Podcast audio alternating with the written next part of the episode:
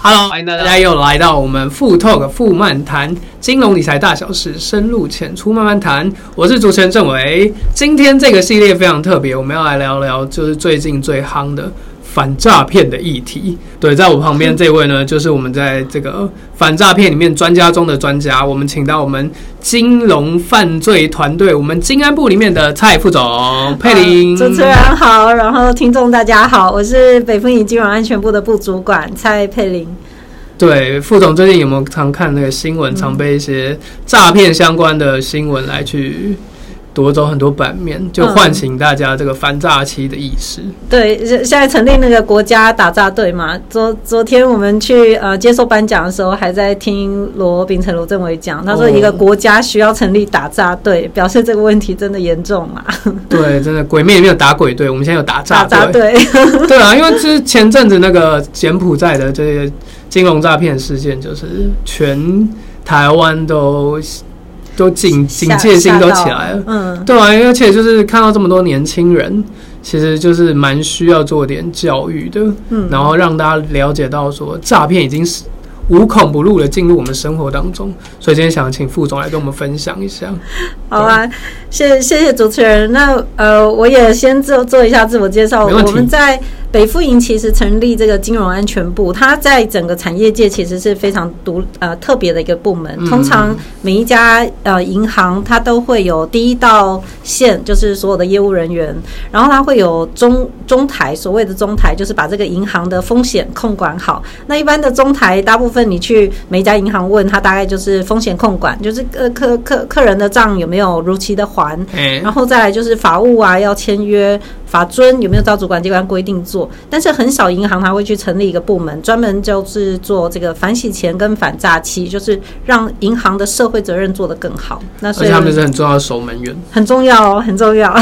所以这个就是我的部门现在做的工作。对啊，因为其实我们常就常接触到说，哦，其实大家都觉得我应该不会被骗吧？嗯，就是这么简单的问题，应该不会被骗吧？对啊，但是有需要特别成立这样部门，就是因为真的还是发生蛮多这样的事件，嗯，对啊，所以就是今天就特别想请副总来聊一聊，就是目前常见的一些诈骗手段。嗯，其实诈骗应该是在这几年啊，我们通常反洗钱，它应对好多种犯罪，贪污、毒品，然后人口贩运。可是这几年诈诈欺几乎是台湾一枝独秀的犯罪。如果你去 看那个警警政的相关的这个排名，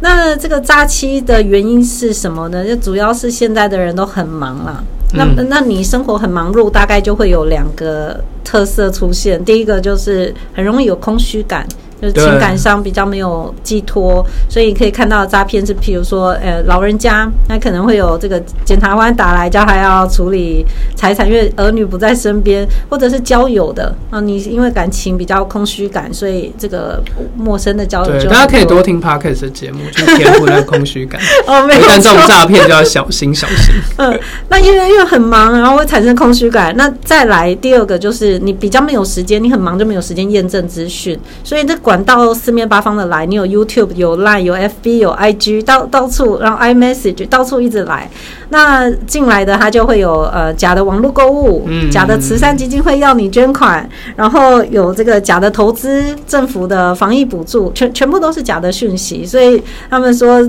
另外一个笑话是说，现在你要找到真的，反而还是比较比较难一点。比较难一点。副总有接过那种电话吗？哦，很多。什么对啊？什么你儿子在我们手上？嗯，就我我大部分接到的都是投资投资的很多，所以我我记得昨天我们在那个会场上，他就在问说，现在有没有人没有被骗过？嗯，或者没有接过这样的讯息或电话，几乎没有，没有，没有，没有人，没有，没有人没有接过这样的电话。对啊，我就接过，他说你儿子在我手上，我就说嗯，我还没生，还没生，那就尴尬了吧？电话挂掉，对方没有骂你吗？没有，他就他就讲啊，算了，这个 case 行不通就挂。嗯，最近也有很多像一些纪录片啊，他们也都有去记录说，其实这也不是只有台湾的问题。嗯，整个国际上面非常多这种诈骗的事件。是啊，我觉得资讯越多，然后大家越忙，自然会有这种情况发生。对，我们跟大家讲一下这个数据，就是前三名呢被诈骗里面的这个记录：假交友进行投资跟征婚诈骗，以及刚刚讲的投资诈骗，还有亲友借款，就占了诈骗的百分之九十五。对啊，我觉得可能也跟现在人其实大家真的呃有很多时间都生活在网络上面，是对他可能人跟人之间的接触也没那么多，嗯，对啊，可能突然接到哦亲戚怎样，或者是突然接到一些这样的状况，其实他不知道怎样去应对。嗯对，而且其实就像我们刚才讲的，就是警政单位啊、公部门也不断的宣传。然后我们今天特别做这节目，也是在跟大家做这样的教育训练跟宣传。对啊，为就是还是有人被骗，对啊，就是其实我觉得应该蛮需要，就是给大家一个很明确的指令跟步骤，嗯，让大家可以知道说，如果遇到这种状况，当下第一个判断应该要做哪些事情，这样子。嗯呃，老那个主持人讲的没有错，就是呃，警政警政单位他调查出来，他发现。最容易在诈骗的时候被骗的那个管道有有有有两个，就是他的钱会出去的管道有两个，大概网络的部分就占了四十几，然后临柜的部分就占了四十几，也也就是说，即使政府不断的这样子宣导，但是有将近八九成的东西都是从网络或临柜就出去，嗯，那他们就有去调查说，为什么这个被害人这么容易被。被骗，或者是说，即使政府一直宣导，还是不容，还是不容易拦阻。在网络的部分，通常是因为它速度很快，对，所以你可能来不及想，可能接到电话速度快就出去。那很有趣的是，他们的一个发现，就他找好多被害人回来问，然后发现，在临柜的部分，呃，这个被害人事后都讲说，其实临柜柜员是都有跟他们说，但是他说当下在。大庭广众下，柜员说：“先生，你可能被诈骗；小姐，你可能被诈骗。”他那个自尊心。对，因为他已经进去了，他已经进去了。对啊，他因为觉得你你们不懂。是啊，而且通常就我以前，我我自己以前是检检察官的身份嘛，我以前碰到的那个被害人，如果你去问他，通常那个诈骗集团他也都把那个情境都设定好，从他要打电话给你到你会被骗，譬如说假的检察官，他就说我会在旁边观察你，所以这个被害人可能在柜台写个这个提款单，就发现电话打来说你为什么跟这个柜柜员在讲这么多话，你在讲什么？嗯，所以他会真的很相信说，哇，这个检察官有找人去监控他，所以这个诈骗集团其实他都会派人也在附近徘徊，然后他要确定这被害被害人钱领出来以后，有照他们的指示到某个地方交付，或者是怎么把款项给他。所以我我在想，可能一方面被害人的心理，一方面这个诈骗集团他在场景的控制，大概是政府怎么一直宣导它还是会发生的原因。嗯、呃，大概跑不掉是这个情况。了解，我们真的要再开一集，请佩玲副总来跟我们分享一下检察官的生活。所以我接我接到过检察官诈骗的那个的电话吗？对，然后他就他先假装是警局的员的人员，我就跟你确认完身份之后，你待会接到一通电话，我们请检察官跟你核对一些资料什么。嗯、我说天哪！检察官打电话给我，然后就又接了，然后他对，然后然后他们就开始他们的流程。嗯，就所以所以觉得民众其实要很小心这几个步骤，所以他们会先创造这个环境，然后得到你的信任感之后，去抓住你的弱点。然后最后，其实他最后的目的还是一样，就是想尽办法要让你不管是实体的现金，或者线上的转账，或者购什么购买点数，嗯，对啊，现在很多这一种，所以民众一定要小心这几个步骤。对，以前我记得我我自己当检察官的时候，我们有呃抓到那个假的检察官，嗯，然后所以我是真检察官在问假检察官问题，然后我就记得问问他的时候，呃，其实其实我们是国考啊，一路培训出来，对那他他不是他其实就是呃生活不顺，然后就到。大陆去当检察官，他他的薪水是我的四倍，欸，所以我印象非常深刻。然后也很会讲话，然后他也读很多检察官的东西，就是他们在诈骗集团里面会给他们那个交战交战的手册，所以他也呃背。就是检察官的一些背的很熟，嗯，或习惯的用用语，其实他都会，而且他内心已经催眠自己就是一个真的检察官，所以他也不觉得自己有什么问题。是啊，所以我我那是第一次在侦查庭，就是自己遇到一个假的检察官问他。对啊，所以我觉得，我觉得我们金安部在北富里面真的担任非常重要的角色，不管是前端的防护，或是后端，嗯、我们就先请佩影副总跟我们聊一聊，如果啊、呃、民众接获到这种状况。就是我们在事前帮他做哪些防护的措施？嗯，呃，主主任是我们通常会有两个面向，一个是我们银行自己内部也要做的，一个是我们给民众的建议。那银行内部要做的，银行的部分其实角色很重要，因为警方的统计出来就发现，就网络的这个金融交易，它就占了大概四四成多，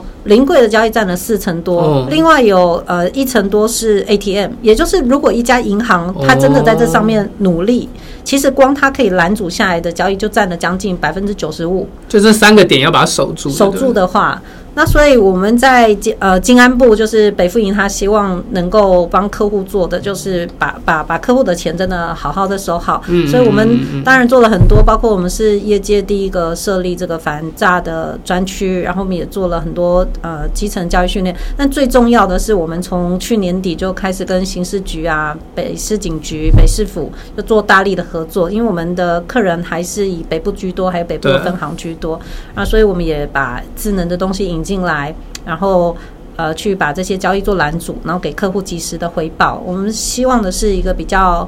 呃安全的金融机构，所以我们就是希望客户能够信赖，然后帮客户把关。这样，那在民众的部分呢，我们的几点建议是这样，就是三 三步一确认。其其实是要民众把自己照顾好。三步一确认，三步一确认。等一下，大家先把笔记本拿出来。那那三步呢？其实其实一个诈骗案会发生，就是人人流、金流、资讯流。所以哪三步呢？第一，不要跟陌生人接触，因为所有的诈骗案都是这样，他不在你的人际脉络里面，但他突然出现。对，或者他假装是你朋友的朋友的朋友。对，好，也要小心。第第二个金流，因为诈骗集团什么都不要，他要要的就是钱。你如果真的不小心跟陌生人接触了，记得。钱绝对不出手，嗯，绝绝对不出手。只要钱一出去，其实要追回来的几率在实物上啊，真的很低很低了。有时候被害人在我们的分行掉眼泪，我们也很难难受。你就算三审定验，花了十几年，钱有时候追回来是 这个屈指可数。我觉得说这真的是比中乐透的几率还低了，嗯。嗯而且时间拉很长，时间真的很长，要到三审定验。哇！第第三个资讯流部分，不要把自己的资讯。给随便的对外去给啊，不管是谁来电话，谁给你 line，谁寄给你名片，然后他用什么方式跟你说投资需要给账本，需要给存折，需要给你的呃网行银的 ID 密码都不要，资讯不外流，所以不跟陌生人接触，人流不出去，金流不要把钱给出去。第三，资讯流资讯不要用任何方式给出去，这很厉很重要。那最后是确认，什么确认呢？如果你觉得状况不对，或者是刚刚那三件事情要做之前，呃，我我刚刚说一家银行就可以拦掉百分之九十五，对，跟你的银行确认，你你接到这个讯息是不是对的？因为银行毕竟在第一线，我们其实接到的讯息很多，嗯、可以确认的，可以可以。其实我们在慌张的当下就是。就没有想要确认这件事情哦，一定要，一定要，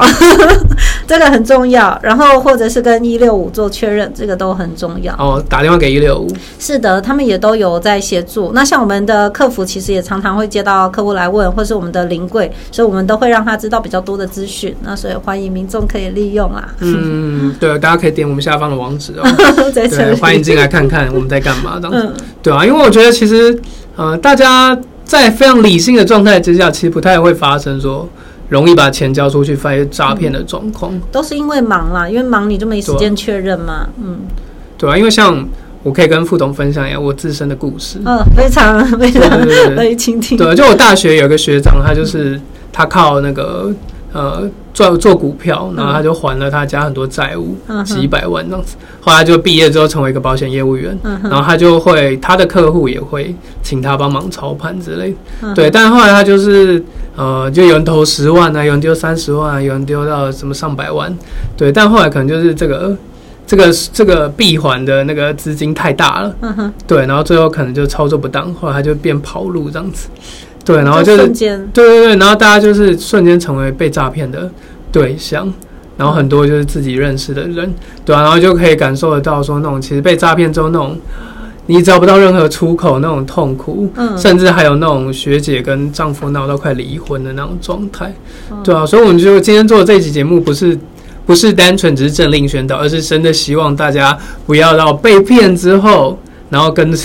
跟我们副总一起坐在小办公室里面在那边。流泪，然后就是后懊悔，我觉得那都来不及了。是啊，那那个主持人您刚刚分享的那例子其实是没有错，就是诈骗其实带来最后都是那个身心上面最大的伤害。他一开始看起来是钱的问题，可是他衍生的是让你的整个人生都陷进去。所以呃，我我觉得这一集对我们的听众来讲还是很很珍贵的，就是希望给大家啊、比较正确的观念。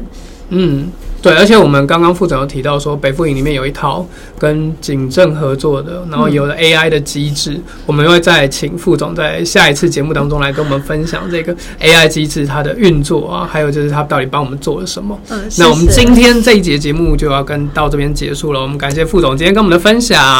那我们要跟大家 say goodbye 喽，好，拜拜，真的谢谢，拜拜，各位听众，拜拜。